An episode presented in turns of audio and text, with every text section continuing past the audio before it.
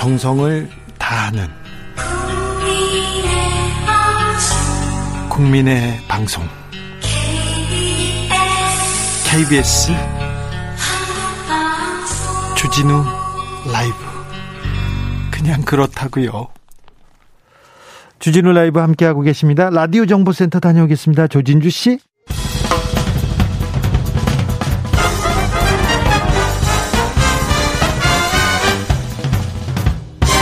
훅 인터뷰 모두를 위한 모두를 향한 모두의 궁금증 흑 인터뷰 차기 대통령 선거 대통령 선거가 이제 7개월 앞으로 다가왔습니다. 대선 후보들 공약 비전 주진우 라이브에서 꼼꼼히 들여다보고 있습니다. 오늘은 개혁 보수 경제 보수를 외치는 유승민 전 의원 모셨습니다. 안녕하세요. 네 반갑습니다. 유승민입니다. 네. 박CH님께서 경선 시작되면 유승민의 시간이 된다 이렇게 얘기했습니다. 유승민이 어, 비전을 보여줄 것이다 이렇게 기대하는 사람들이 많습니다. 이번이 두 번째 대권 도전입니다. 그렇습니다. 지난번엔 왜 실패하셨어요? 지난번에는 4번 후보였는데요. 네. 작은 당의 후보로 나와서 어, 정말 저 딴에는 선전했다고 생각을 합니다. 네, 선전하셨어요. 다만 어, 4년 전에는 그 탄핵 이후에 네. 7개월이나 당겨진 대선을 급하게 치렀고 네. 그때는 뭐 민주당 쪽으로 확 기울어진 판이라고 생각하는데 네.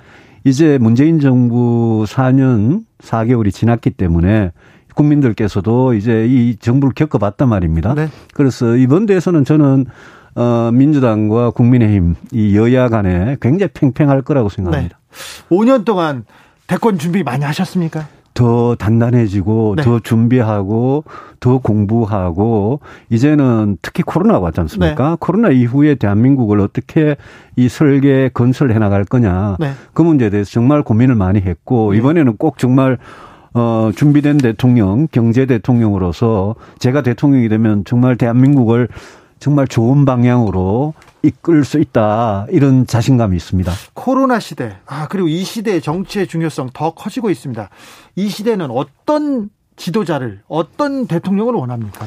저는 코로나 이후에 국민들께서 가장 원하는 것은 경제라고 생각합니다. 그렇죠? 지금 주택과 일자리 문제 때문에 고통이 제일 심하고 네. 길게 봐도 우리가 시대적 문제가 저성장, 저출산, 저출생 그리고 양극화 이렇게 있으면 네. 그거를 이렇게 해결하는 방아쇠는 저는 경제 성장에서 온다고 보고요. 예. 그걸 경제가 성장해야지 그걸로 인구 문제 또 불평등 양극화 문제도 해결할 수 있다고 생각합니다.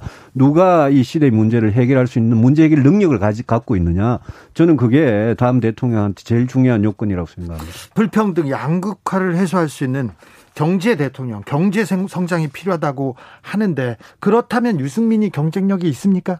저는 제가 제일 경쟁력이 있다고 생각합니다. 네. 특히 야권에서는 우리 판검사 출신 후보님들이 굉장히 많은데요. 네.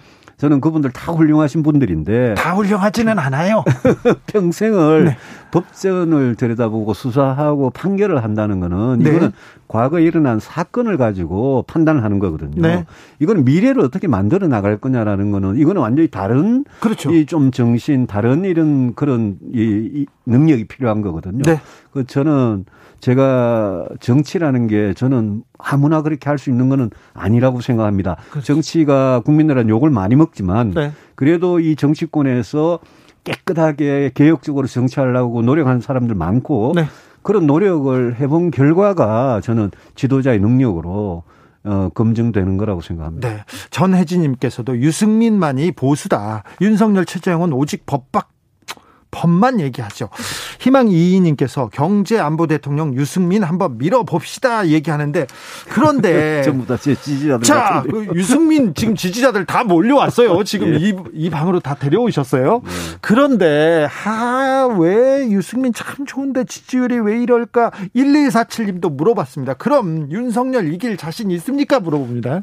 저는 자신 있습니다. 이제 시작입니다. 윤석열 네. 최재형 후보 아, 그분들은 이제 정치 같이 시작하신 분들입니다. 네. 그러니까 국민들께서 그분들이 만들고자 하는 대한민국이 어떤 대한민국인지 네. 지금 아직까지 모르고 있습니다. 예. 비전이다 정책이다 한 번도 발표한 적이 없습니다. 네. 이제 8월 말부터 국민의힘 이제 경선이 시작되게 되면 저는 어, 우리 야권 후보들이 진짜 치열하게 자신의 비전과 전략도 도덕성을 놓고 검증 과정에 들어가면 저는 분명히 지지율이 출렁거릴 거라고 생각합니다. 그분들도 이제 신비주의 어떤 베일을 벗는 거죠. 네. 이수미님께서 유승민 의원 응원하지만 지금 정부도 이 정도면 좀 잘했다고 생각합니다. 코로나 시대 경제가 안 힘든 나라가 어디 있습니까? 1274님께서는 유승민 후보 코로나 어떻게 대응할지 확실한 대답이 필요한 것 같습니다. 코로나 확실한 대답은 백신밖에 없습니다. 저는 어, 지난해부터 문재인 정부에 대해서 백신을 빨리 확보해라고 제일 강하게 주장해 온 사람이고 예. 대통령께서도 뒤늦게 백신의 중요성을 알고 어, 노력은 하셨지만 지금 우리가 세계에서 백신 접종률이 한 80이 90위권입니다. 이거는 우리 국력에 비해서 너무 네. 창피한 수준입니다. 그리고 백신으로 이걸 빨리 끝내는 수밖에 없다고 생각을 하고요. 네. 아까 말씀 주신 분 중에 이 코로나 위기 속에서 이 정도면 경제 선방했다. 네. 그렇게 말씀하신 네. 우리 청취자분 계셨는데 그 말도 일리가 있습니다. 다만 우리가 늘 이거보다 더 잘할 수 있다. 그래야지 나라의 모든 문제를 해결할 수 있기 때문에 문재인 정부에 대해서 늘 비판만 하고 혹평만 가하기보다는 뭐 잘한 것도 있을 수 있겠지만 네. 저는 지난 4년 동안 국민들께서 이 정부의 무능, 독선, 오만 또 특히 위선 이런 거 아주 진절머리 나도록 겪어봤다 그렇게 생각합니다. 네, 뭐 그래서 정권 교체를 해야 된다는 네. 열망이 큰 분들도 많습니다. 그렇습니다. 네. 그래도 독재는 조금 독재 문재인 정부를 독재 정부라고 생각하는 분들도 있는데 예. 이건 좀 심한 거 아닌가 하는 약간 이런 거죠. 예, 과거 군사 독재하고는 분명히 다르죠. 다르죠. 그런데 선출된 권력으로 예컨대 사법부 입법부를 장악하면서 최근에는 뭐 언론마저 장악하려는 이런 시도들은 우리 민주주의의 근간을 이루는 견제와 균형을 선출된 권력이 좀 허무는 거 아니냐. 네. 그래서 약간 문재인 대통령은 민주적으로 선출됐지만 그 힘을 행사함에 있어서는 헌법을 좀 넘어서는 부분이 있다. 그렇게 생각합니다. 3212님께서 성장해서 가진 자만 더 가진 것이 지금까지 보수의 정치 아니었나요? 지금까지 경제 성장 안 돼가지고 불평등이 심해진 거 아니지 않습니까? 이렇게 물어봅니다. 그거는 그렇지가 않습니다. 우리가 어 IMF 위기가 왔을 때, 네. 금융위기가 위기가 왔을 때 경제가 추락하고 위기에 빠지면 빈부격차나 소득격차가 더 심해집니다. 네. 그래서 양극화 불평등은 그거는 소득 분배 정책이나 복지 정책을 당연히 해야죠. 저는 네네. 보수 정치인 중에 누구보다도 복지나 분배에 대해서 찬성하는 사람인데요. 네. 그런데 대한민국을 발전시키는 힘, 일자리를 만드는 힘, 또 앞으로 우리 대한민국에서 사람이 왁자지껄하고 진짜 사람 사는 세상 같이 만드는 힘, 그거는 저는 경제 성장이 아주 밑바탕에 깔려야 된다고 생각합니다. 네. 코로나 시대 겪으면서 공공 부분 정부의 역할 더 중요해졌습니다. 유승민 후보를 비롯한 국민의힘 대권 주자들 정부 역할 최소화하자, 시장, 시장 기능 활성화하자 이렇게 주장하는 것 같은데요. 저는 자유시장 경제나 성장 지상주의자는 절대 아닙니다. 네. 그리고 저는 작은 정부를 외치지도 않습니다. 네. 정부는 정부 역할, 국가 역할은 굉장히 필요합니다. 네. 복지국가라는 게 우리 모두가 지향하는 목표 아니겠습니까? 네. 그래서 이거는 과거 아주 옛날 시절에 자본주의 시장 경제만 이야기하고 자유지상주의, 시장경제 지상주의 이렇게 가서는 안 된다고 저 분명히 생각합니다. 네. 그런 점에서 저는 어떤 보수 정치인보다도 저는 중도 확장성이 제가 있다고 생각을 하는데 그럼에도 불구하고 우리가 자유시장 경제의 어떤 중요성 네. 이런 부분을 너무 간과하면 어차피 좋은 일자리는 기업이 만드니까 네. 그거를 균형 있게 가야 되는 게 맞다고 생각하고 네. 예. 대표적인 경제통입니다. 경제 기자들도 조금 연차가 높은 기자들은 다 이렇게 유승민 의원한테 가가지고 물어보고 그랬어요. 어, 저도 배우기도 했는데 자유시장 경제 얘기해서 하나만 더 물어볼게요. 밀턴 네. 프리드만 선택 의 자유 예. 이 책에서 말하는 바는 뭡니까? 밀턴 프리드만은 경제 수많은 경제학자 중에 네. 가장 이 자유지상주의자라 그럴까요? 네. 시장 경제를 그냥 신봉하는. 아주 무조건적으로 신봉하는 그런 어 경제학자입니다. 예. 그러니까 어 이제 경제학계에서 케인즈 이후에 네. 케인즈도 뭐 잘못된 부분이 있을 수 있겠죠. 네. 그걸 이제 바로 잡은 분이라고 볼 수는 있는데 그럼에도 불구하고 그 프리드만조차도 어 예컨대 저소득층 자녀의 사교육을 위해서 바우처를 줘야 된다. 네. 또 부의 소득세라고 네. 제가 이야기하는 공정소득하고 비슷한 건데 그런 걸로 어려운 분들을 도와드려야 된다. 이런 복지에 대해서는 이야기했습니다. 네. 그 우리가 경제학자라는 게 오른손도 있고 왼손도 있고 하라는데 영어로 진짜 on the one hand 그러고 on the other hand 이렇게 경제학자는 늘 이런 이야기도 있고 저런 이야기도 있다 그러니까 우리 정치하는 사람들이 네. 그런 학자들 이야기하는 거 들을 때는 네. 좀 이렇게 가려서 네. 들을 필요가 있다고 봅니다. 프리드만 책에 이게 부정식품 이런 단어가 나옵니까? 저는 부정식품에 대해서는 기억이 별로 안 납니다만은 네. 아마 그걸 말씀하신 분이 예. 뭐 그런 이야기를 본 모양입니다. 네. 그래도 돈 없는 사람은 부정식품이라도 선택할 수 있다. 이 단어는 그거는 저는 제가 음, 이야기를 했습니다만은 이 가난한 사람이라고 해서 부정식품을 먹게 할 수는 없다. 네. 우리가 생명, 안전, 건강, 환경 이런 데 규제를 하는 이유가 다 있지 않습니까? 네. 그리고 우리 헌법에도 그 헌법 가치들입니다. 그런 것들이 전부 다. 예. 그래서 우리 아무리 가난해도 최소한의 인간다운 생활, 인간의 존엄과 가치를 지키면서 살 수 있도록 국가가 도와드려야 된다는 차원에서 부정식품이 됐든 불량식품이 됐든 그거는 국가가 국민들이 그런 거를 이렇게 정말 먹도록 네. 그렇게 방임할 수는 없다고 생각합니다. 최저임금 인상은 잘못된 정책입니까? 범죄와 다름없다고 지적하는 분도 계신데요. 최저임금 인상은 어차피 가야 될 방향입니다. 예. 박근혜 정부 5년, 아니 4년이죠. 4년하고 문재인 정부 5년. 네. 이 최저임금 인상을 보면 거의 비슷합니다. 예. 평균이. 예. 그런데 문제는 문제는 문재인 정부가 집권하자 말자 첫 두 해에 최저임금을 우리 자영업자 소상공인들께서 중소기업 하시는 분들께서 적응하지 못하도록 너무 빠른 속도로 첫 두 해를 올렸습니다. 문재인 대통령께서 그게 부담이 되니까 세 번째, 네 번째 해에는 네.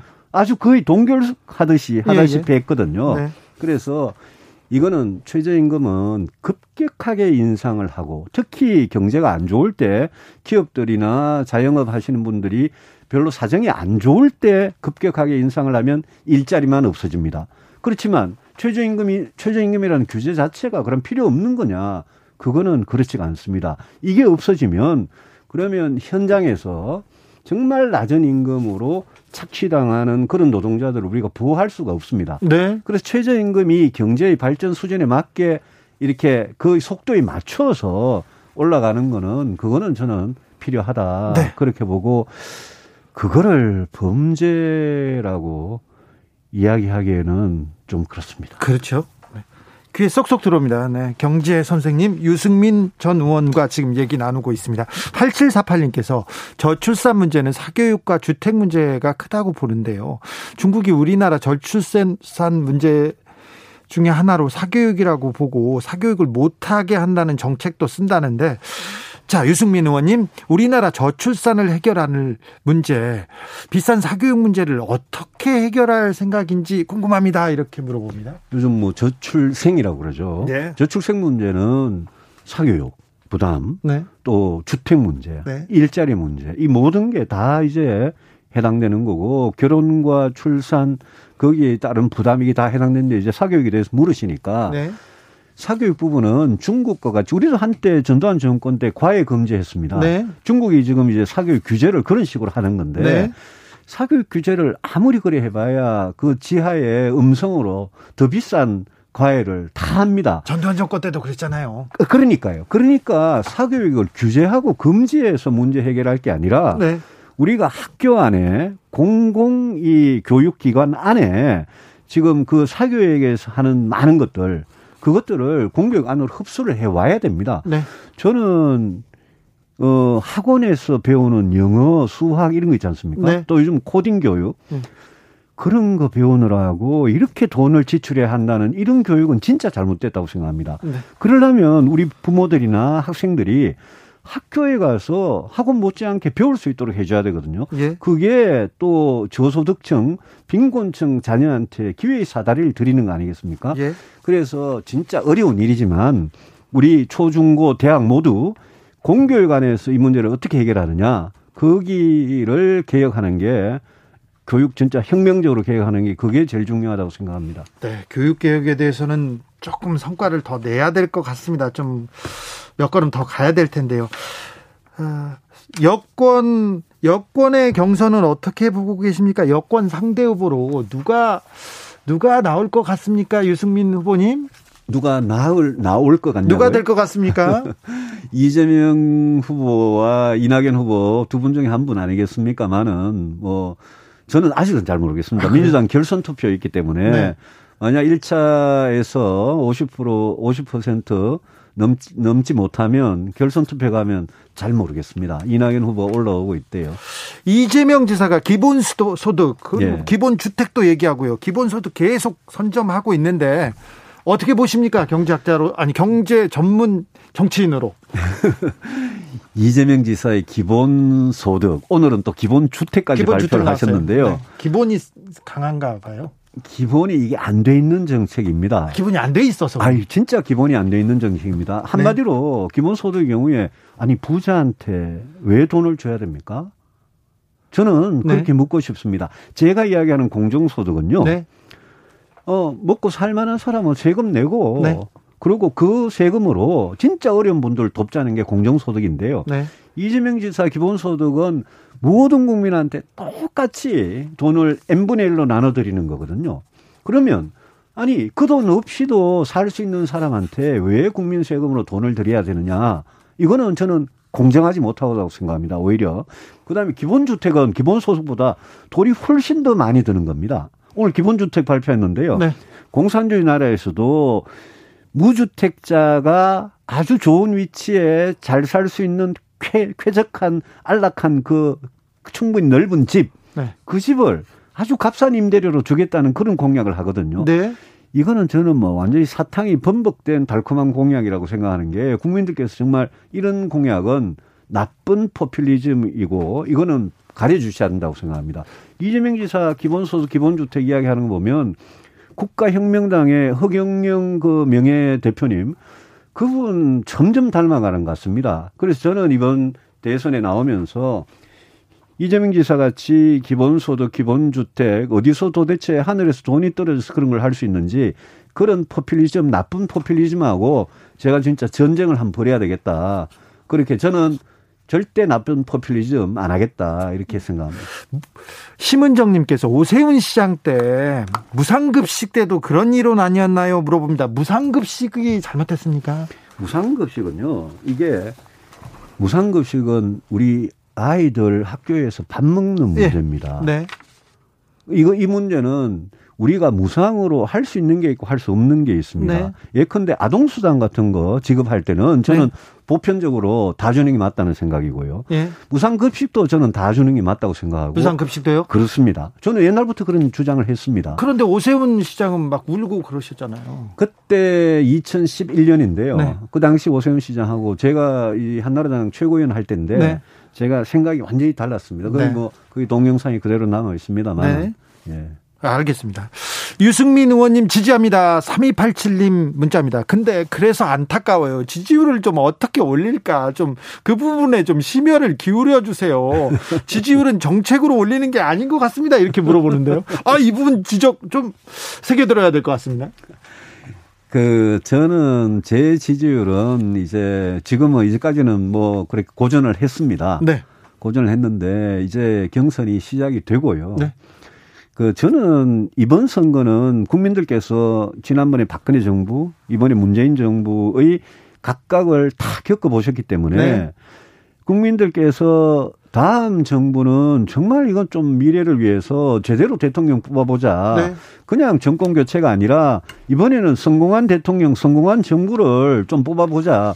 저는 그런 생각 하실 거라고 생각하고 국민들께서 찬찬하게 후보들의 능력과 도덕성과 책임감과 일관성, 신뢰 이런 거를 보시면 저는 저를 선택해 주실 어, 후, 어, 유권자들이 점점 많아지리라고 생각합니다. 저는 이제 올라 올라갈 일만 남았습니다. 올라갈 일만 남았습니까? 예. 그 우리 청취자분께서 하나 네. 조언을 하는데 아, 예. 여가부 폐지 이거 안 됩니다. 그럼 여성표 안, 안 와요 이렇게 얘기합니다. 여가부 폐지는 네. 정말 제대로 양성평등을 해보자는 차원에서 한 겁니다. 제가 대통령이 되면 대통령이 양성평등위원회 위원장이 돼서 기재부나 고용노동부나 보건복지부나 교육부나 이런데 양성평등 국을 설치해서 네. 진짜 남자든 여자든 부당한 차별을 받지 않는 세상을 만들겠습니다. 지금 여가부가 그 일을 하고 있느냐? 전혀 못하고 있습니다. 왜 못하느냐? 본래의 고유의 기능이 없기 때문에 못하는 겁니다. 중요한 일들은 다 힘센 다른 부처에서 하고 있거든요.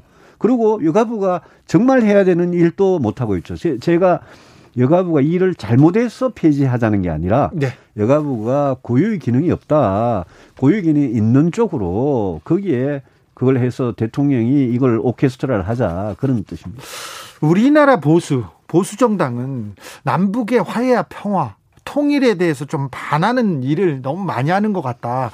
이렇게 의, 의심하고 생각하는 사람들이 많아요. 예. 사실상 나 그 남북에서 좀 남북 대화 예. 그리고 정상회담 이런 거는 예. 남북 한 민족을 위해서도 이거 바람직한 일 아닙니까? 그럼요. 그렇죠. 예. 유승민 후보의 그 예. 통일관 예. 남북과는 좀 다릅니다. 보수 정당의 다른 후보들과.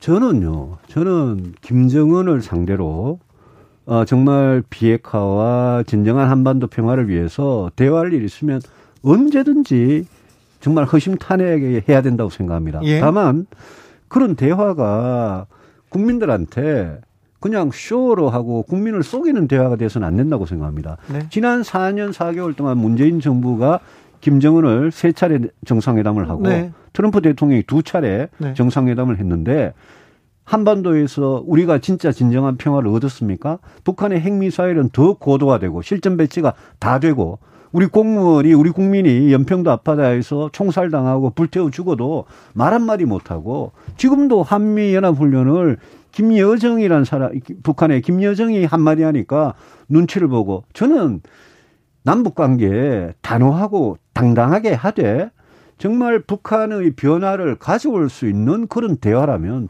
저는 절대 어, 주저하지 않겠습니다. 네, 대화를 마다하지 않겠다는 얘기입니다. 권현숙님께서 유승민 의원님 참 괜찮으시네요.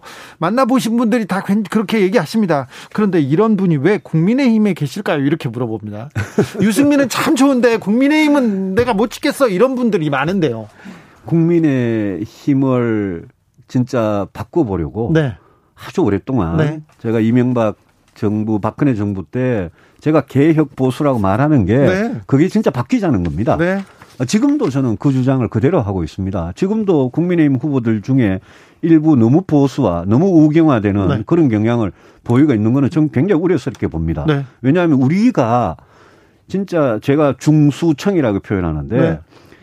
중도층, 네. 수도권, 청년층 네. 이분들의 마음을 얻는 그런 국민의 힘이 되지 않으면 다음 선거 저희들 못 이깁니다. 그렇죠. 그래서 저는 그분들의 마음을 얻으려면 결국 그분들이 제일 원하는 게 경제 민생 제대로 해결해 달라, 네. 깨끗하고 개혁적으로 정치해 달라, 네.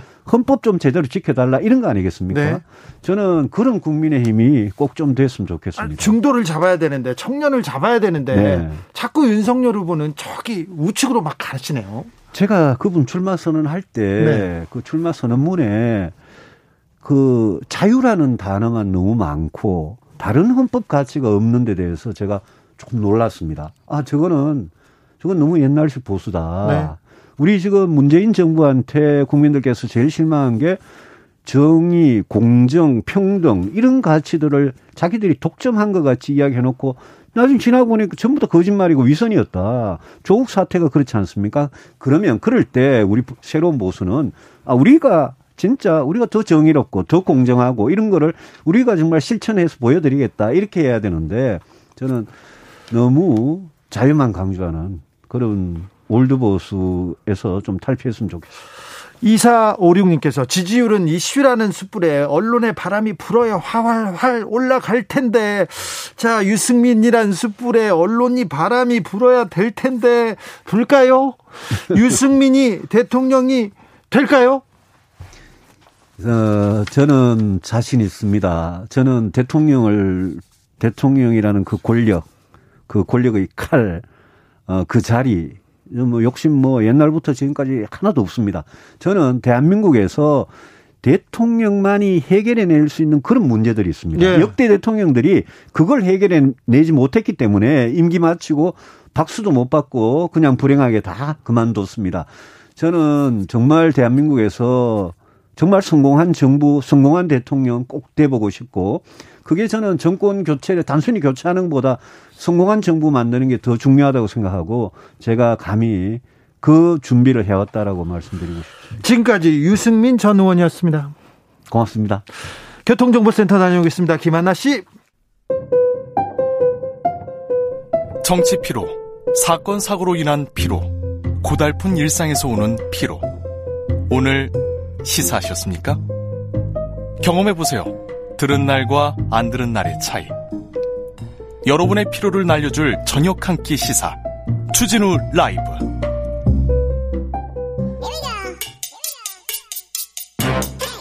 뉴스를 향한 진지한 고민 기자들의 수다. 라이브 기자실을 찾은 오늘의 기자는 은지혁이요. 시사인 김은지입니다. 오늘 준비한 뉴스는 뭔가요? 네, 먼저 여론조사에 속지 않는 방법 알려드리려고 합니다. 이거 중요합니다. 여론조사 대선 앞두고 홍수처럼 쏟아지는데 의도를 가진 좀 부정 부정식품 아니고 부정 여론조사 많이 있습니다. 자, 속지 않는 법 알려주세요. 네, 맞습니다. 여야가 본격 대선 레이스에 들어가면서 여론조사가 정말 우후죽순 쏟아지고 있는데요. 네. 어떤 여론조사는 A 후보가 우세하다고 하고 그런데 같은 날 나온 여론조사인데 다른 여론조사에서는 B 후보가 우세하다고 들쭉날쭉합니다. 널뛰기를 띱니다. 네, 그러니까 해당 여론조사를 보는 유권자로서는 헷갈릴 수밖에 없는데요. 네. 여론조사가 실제 지지나 투표 행위에 영향을 미칠 수밖에 없기 때문에 더욱 그렇습니다. 네. 그래서 여론조사 또 이런 여론조사 보도를 하는 언론을 볼 때 어떤 점을 유의해야 될지 준비해 왔는데요. 예. 먼저 이 말을 여론조사 기사 보시거나 들을 때 많이 접하셨을 겁니다. 이번 조사의 표본 오차는 95%. 신뢰 수준은 플러스 마이너스 3% 포인트입니다. 이걸. 그렇죠. 이 말 뜻 이해하는 게 가장 중요하다고 생각하는데요. 표본 오차가 플러스 마이너스 3% 포인트 이런 말은 예를 들어 A가 지지율 25% 얻었다라고 하면요. A의 지지율 범위가 22에서 28 사이다. 이렇게 이해하시면 됩니다.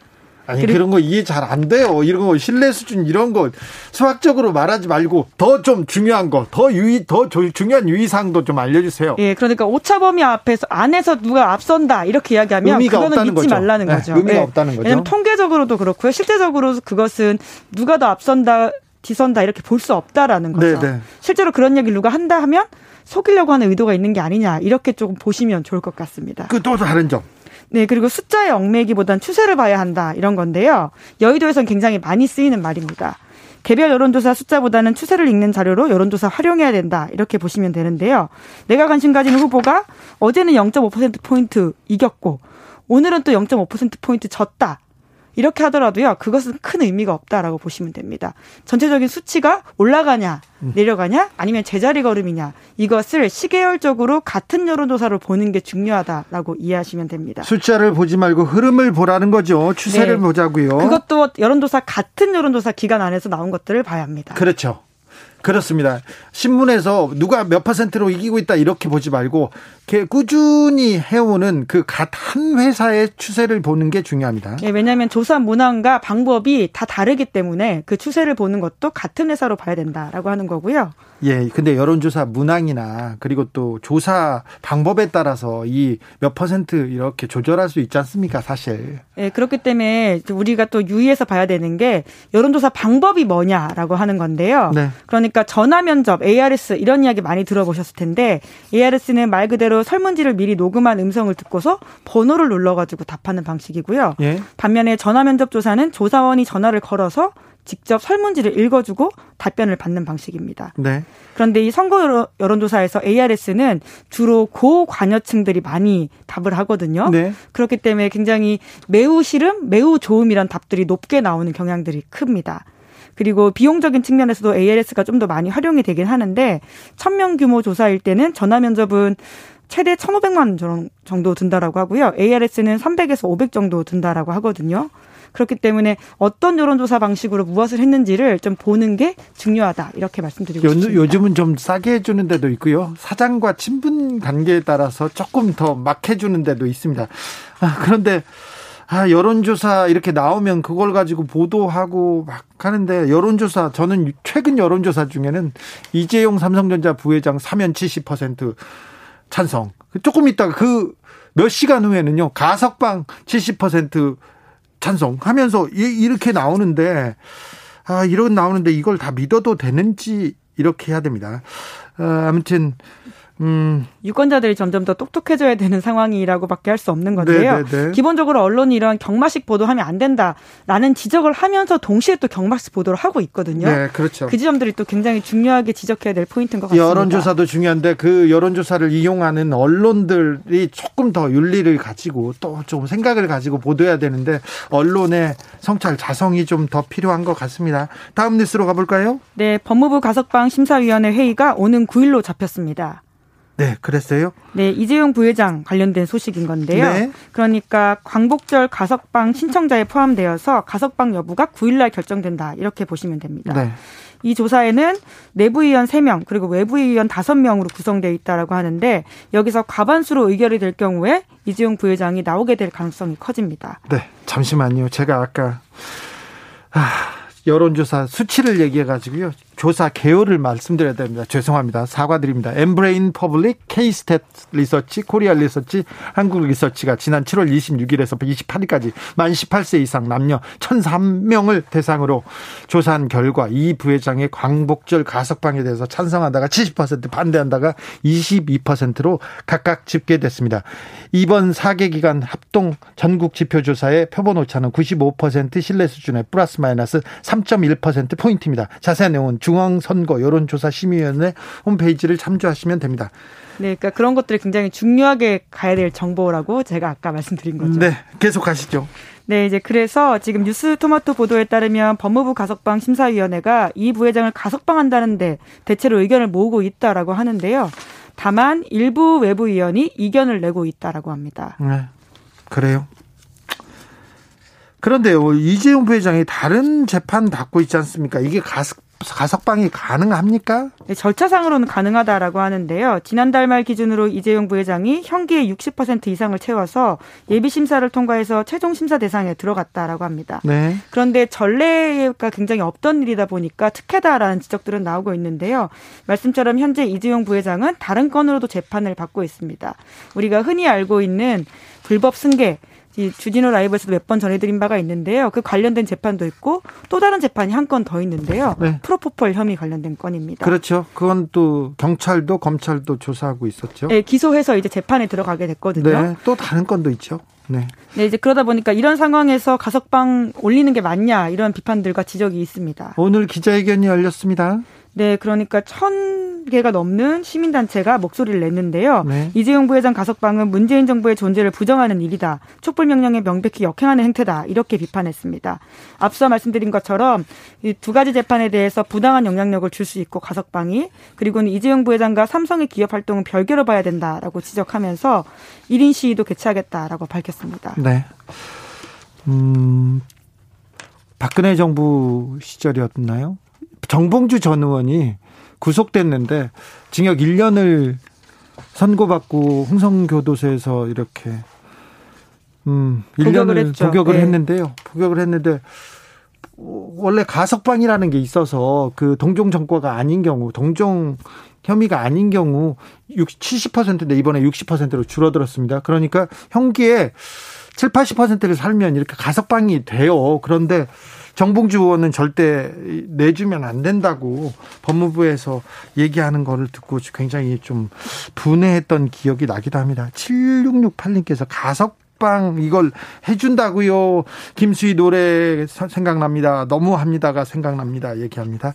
사구 4592님께서는 이재용 부회장 본인은 형기 다 채우고 당당하게 나오고 싶은데 왜 주변에서 자꾸 나오라 말아 하는지 모르겠어요. 그냥 있으면 좀 이따 자동으로 나오시니까 좀 더 쉬시게 제발 좀 신경 좀 끄시고 각자 주어진 임무에 집중해 주세요. 얘기하는데 네 언론이 또 집중하고 있어서요 이 문제를 언제부터 지금 얘기하고 있는지 모르겠어요. 참 언론들의 언론들이 계속해서 이, 이 내용을 보도해서 저희들도 준비했습니다. 마지막으로 만나볼 뉴스는요? 아, 예. 하나 잡으면 과거에는 80%였는데 지금은 이제 현기 60%를 채우는 걸로 바뀌어서. 아, 그렇습니까? 네, 이재용 부회장 원포인트로 또 바꾼 거 아니냐 이런 의심을 산 바가 있습니다. 얼마 전에 바뀌었죠? 네, 이제 그러다 보니까 이게 또 꼼수 아니냐 이런 지적들이 있었는데요. 좀 네. 그러네요.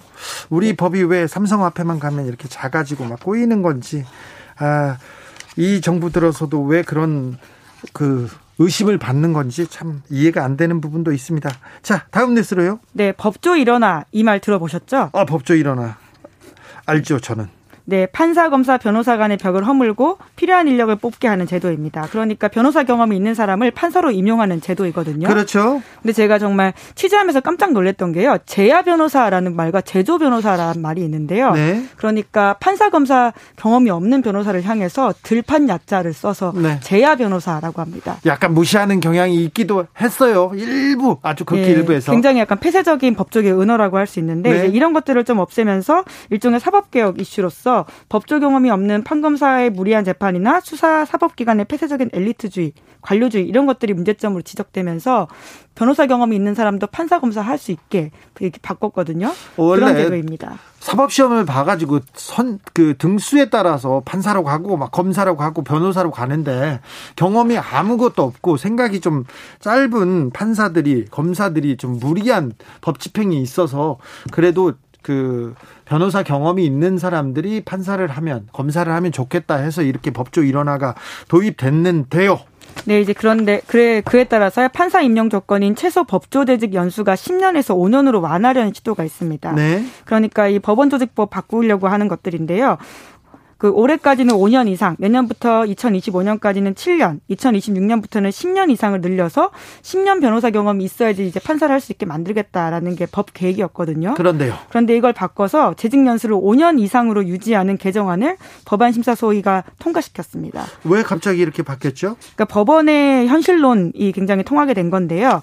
변호사로 경력을 쌓은 우수 자원들이 그러니까 5년 정도 변호사 하다가는 판사로 오는데 10년 넘게 변호사하면 연봉이라든지 문제라든지 여러 가지 이슈가 있어서 굳이 법원에 오지 않는다. 좋은 인력들을 우리가 가져올 수 없기 때문에 이것들을 좀 낮춰달라라는 요청들이 있었고요. 이런 현실론이 통해서 국회가 움직이기 시작했습니다. 그래요? 네, 이제 그런데 이제 비판 목소리가 나오고 있죠. 왜냐하면 아직 시행도 안 해봤는데 벌써부터 그런 이야기를 하면 어떡하냐라고 하는 건데요. 법조 일원화의 어떤 취지를 무너뜨리는 거 아니냐라는 걱정이 나오고 있습니다. 네. 아, 법조 일어나 좋은 취지, 이게 좋은 취지로 그 사법개혁의 일환으로 만들어졌는데, 그런데 이제 판사로 임용되는 사람들, 검사로 임용되는 사람들은 좀 우수한 자원들, 그리고 무엇보다도 저 현장 경험이 있으면 이 서민의 삶을 이해하고 약자들을 좀 대변하는 그런 분들이 판사, 검사로 좀 갔으면 하는데, 대형 로펌에서 주로 이렇게 많이 가고 그리고 어떤 줄과 어떤 인맥이 좀 작동하는 것 같아서 좀 걱정이 되긴 합니다. 네, 이제 그런 걱정 때문에 지금 민변에 이런 곳을 중심으로 반대 목소리가 나오고 있습니다. 네. 여기까지 듣겠습니다. 기자들의 수다 시사인 김은지 기자와 함께했습니다. 감사합니다. 네, 감사합니다.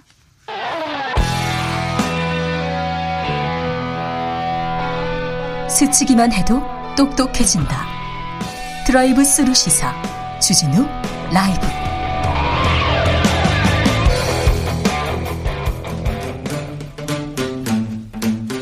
2030 청년이 보고 듣고 느끼는 요즘 우리 사회 그것이 궁금하다. MZ 세대에게 묻는다. 요즘 뭐하니? 프로게이머 출신 유튜버 황희두 씨 어서 오세요. 네, 안녕하세요. 네. 월드컵 아 죄송합니다. 올림픽 잘 보고 있어요? 네, 틈틈이 보고 있습니다. 게임 하시는 분들은 운동 경기는 별로 안 좋아하지 않습니까? 근데 또 각자 좋아하는 스포츠는 또 챙겨 봅니다. 아, 그렇습니까? 예. 네. 안산 선수 빼미 논란 아, 궁금합니다.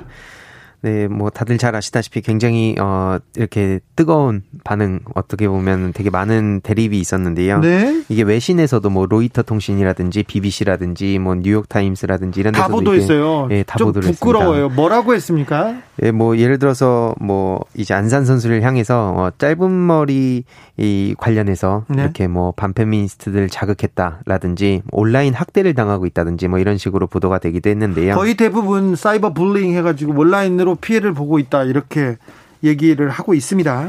네, 그래서 이거에 대한 반응을 좀 가져와 봤습니다. 네. 일단 어, 손가락 모양 같은 유치한 주장을 대기업이나 국가기관이 죄송하다며 받아준 결과가 이렇게 된 거다. 그래서 국제적 망신이다. 어, 그리고 여성 인권 낮은 거 사실 아니냐, 성폭력, 데이트 폭력, 불법 촬영물 등 폭력이 존재하고 제대로 처벌도 된 적이 없어서 계속 범죄가 일어나고 있다.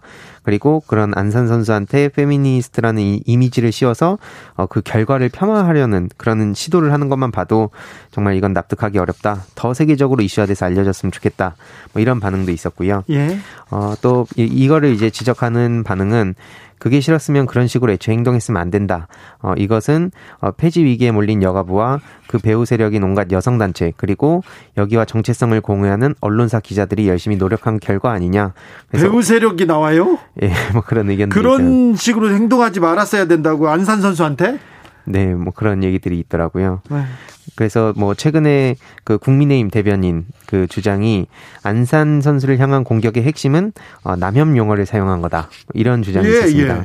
이 부분은 어떻게 봅니까? 예, 이거에 대해서는 어, 이런 걸 논평이라고 하냐 한마디로 안산 선수가 사건 발단에 단초를 줬으니 이건 안산 선수 잘못 아니 잘못이다 이런 거 아니냐 뭐 이런 사람이 야당 대변인이라니 정말 어, 한심하다 뭐 이런 반응도 있었고요. 예. 또 그런 단어들이 왜 남혐 용어인지 모르겠다. 이것은 그냥 유행어인데 이걸 두고 그렇게 프레임 씌우는 거 아니냐.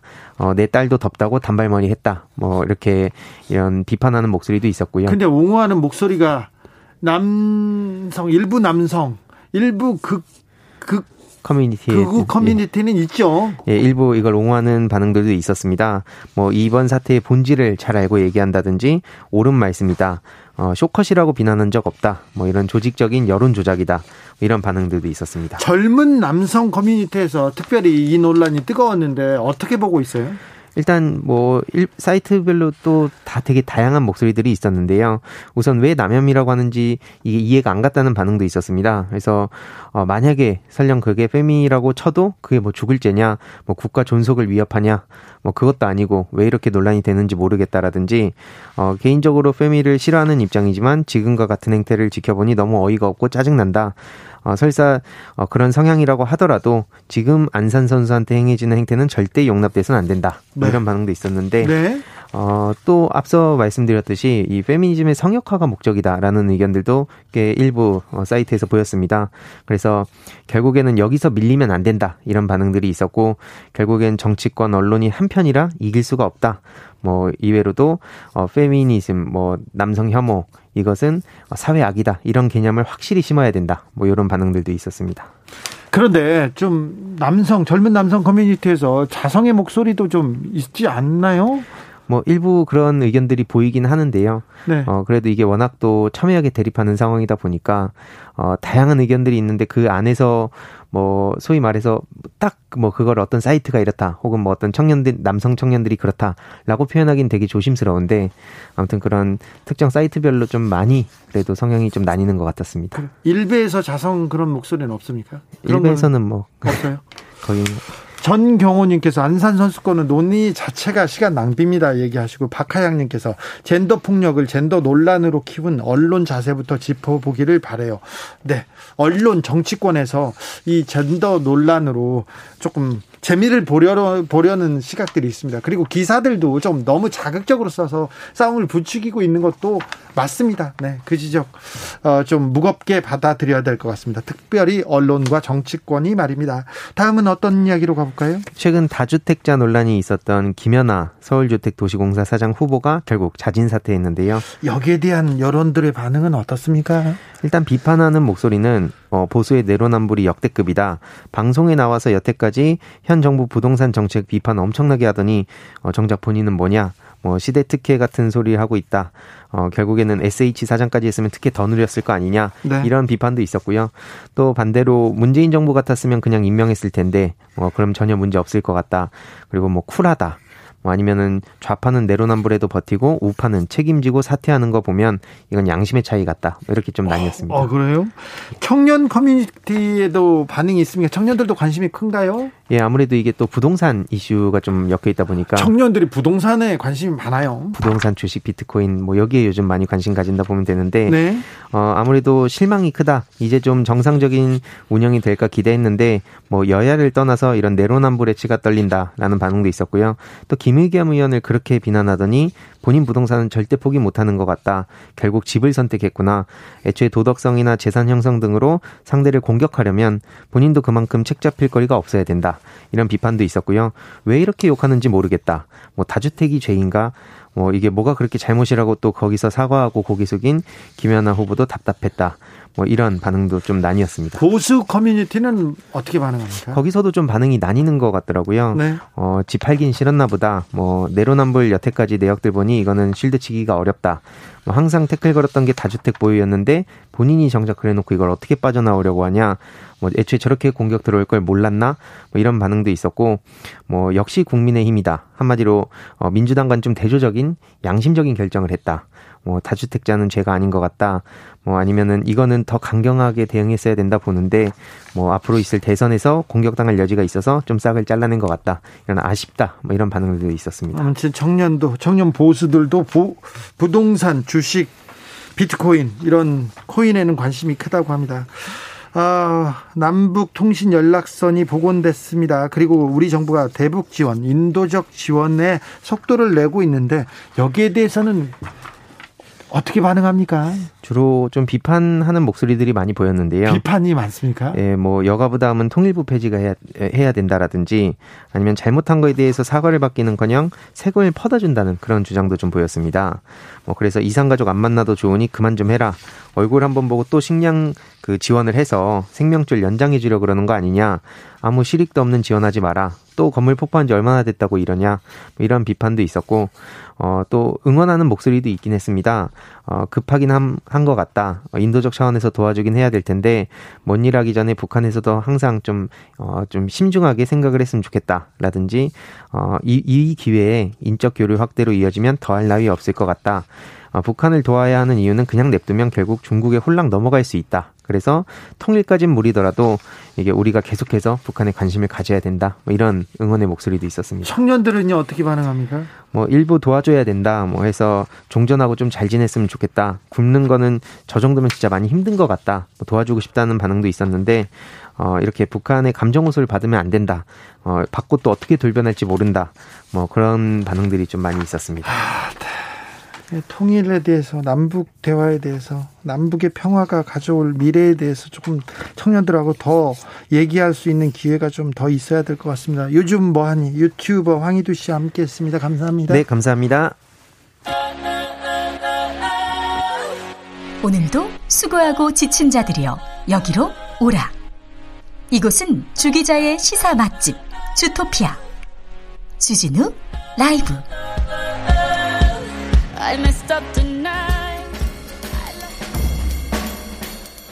느낌 가는 대로 그냥 고른 뉴스 여의도 주필 러시아 이어 일본 추월하는 국방비 조선 비즈 기사인데요. 우리나라 올해 국방 예산이 어느 정도 되는지 아십니까? 52조 8천억 원입니다. 아, 내년에는 또 5.5% 정도 는다고 합니다. 어, 지금 국방 예산이 세계 9위였던 러시아를 넘어서 7위인 일본도 추월하게 됩니다. 내년에는. 우리나라 국방 예산은 문재인 정부 들어서도 크게 증가해 왔습니다. 어, 보통 2018년에서 2020년까지 7%에서 8.2%가량 증가했는데요. 어, 올해도 계속 증가합니다. 그래서 GDP 대비 국방비가 올해 우리는 2.7%인데 G7 국가 중에 미국 다음으로 우리라고 합니다. 주로 무기에다 썼습니다. 2018년에는 4조 3천억 원어치 무 기를 샀어요. 주로 미국에서 샀고요. 무기를 사는데 돈을 너무 많이 씁니다. 국방비만 줄여도 줄여도 청년 실업, 청년 교육비 걱정이 없습니다. 남북의 전쟁 위험만 사라져도 우리 경제는 앞으로 나갈 겁니다. 평화만이 답이고 평화만이 갈 길인데 우리는 너무 무기 사는데 돈을 많이 씁니다. 그게 우리의 미래를 막고 있어요.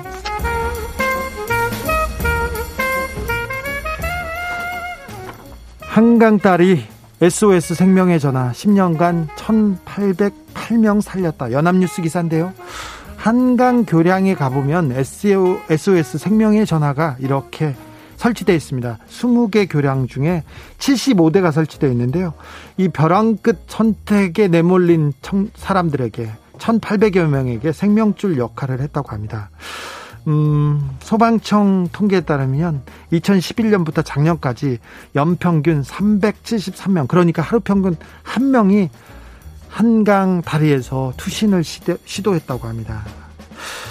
남성이 여성보다 많았고요. 10대, 특별히 17세에서 19세 비율이 절대 다수를 차지하고 있다고 합니다. 아, 17세에서 19세, 고등학교 재학생, 대학교 신입생, 취업준비생들이 고민하고 있다고 하는데 이야기하고 싶은데 이야기할 곳이 없는 사람이 많은가 같아요. 이야기라도 들어주면 생각이 달라집니다. 세상이 달라집니다. 주변을 좀 둘러보세요. 그리고 귀 기울여 주세요. 뭐라고 얘기하려고 하지 말고 좀 들어주세요. 9413님께서 전 세계 유일한 분단 국가, 아직 전쟁 중인 국가, 네. 안타깝지만 슬프지만 우리의 현실입니다. 드렁큰 타이거의 살자 들으면서 여기서 저는 인사드리겠습니다. 오늘 돌발 퀴즈의 정답은 가석방입니다. 가석방. 햄버거 찾아가십시오. 주진우 라이브 홈페이지에서 찾아가십시오. 저는 내일 오후 5시 5분에 돌아오겠습니다. 지금까지 주진우였습니다.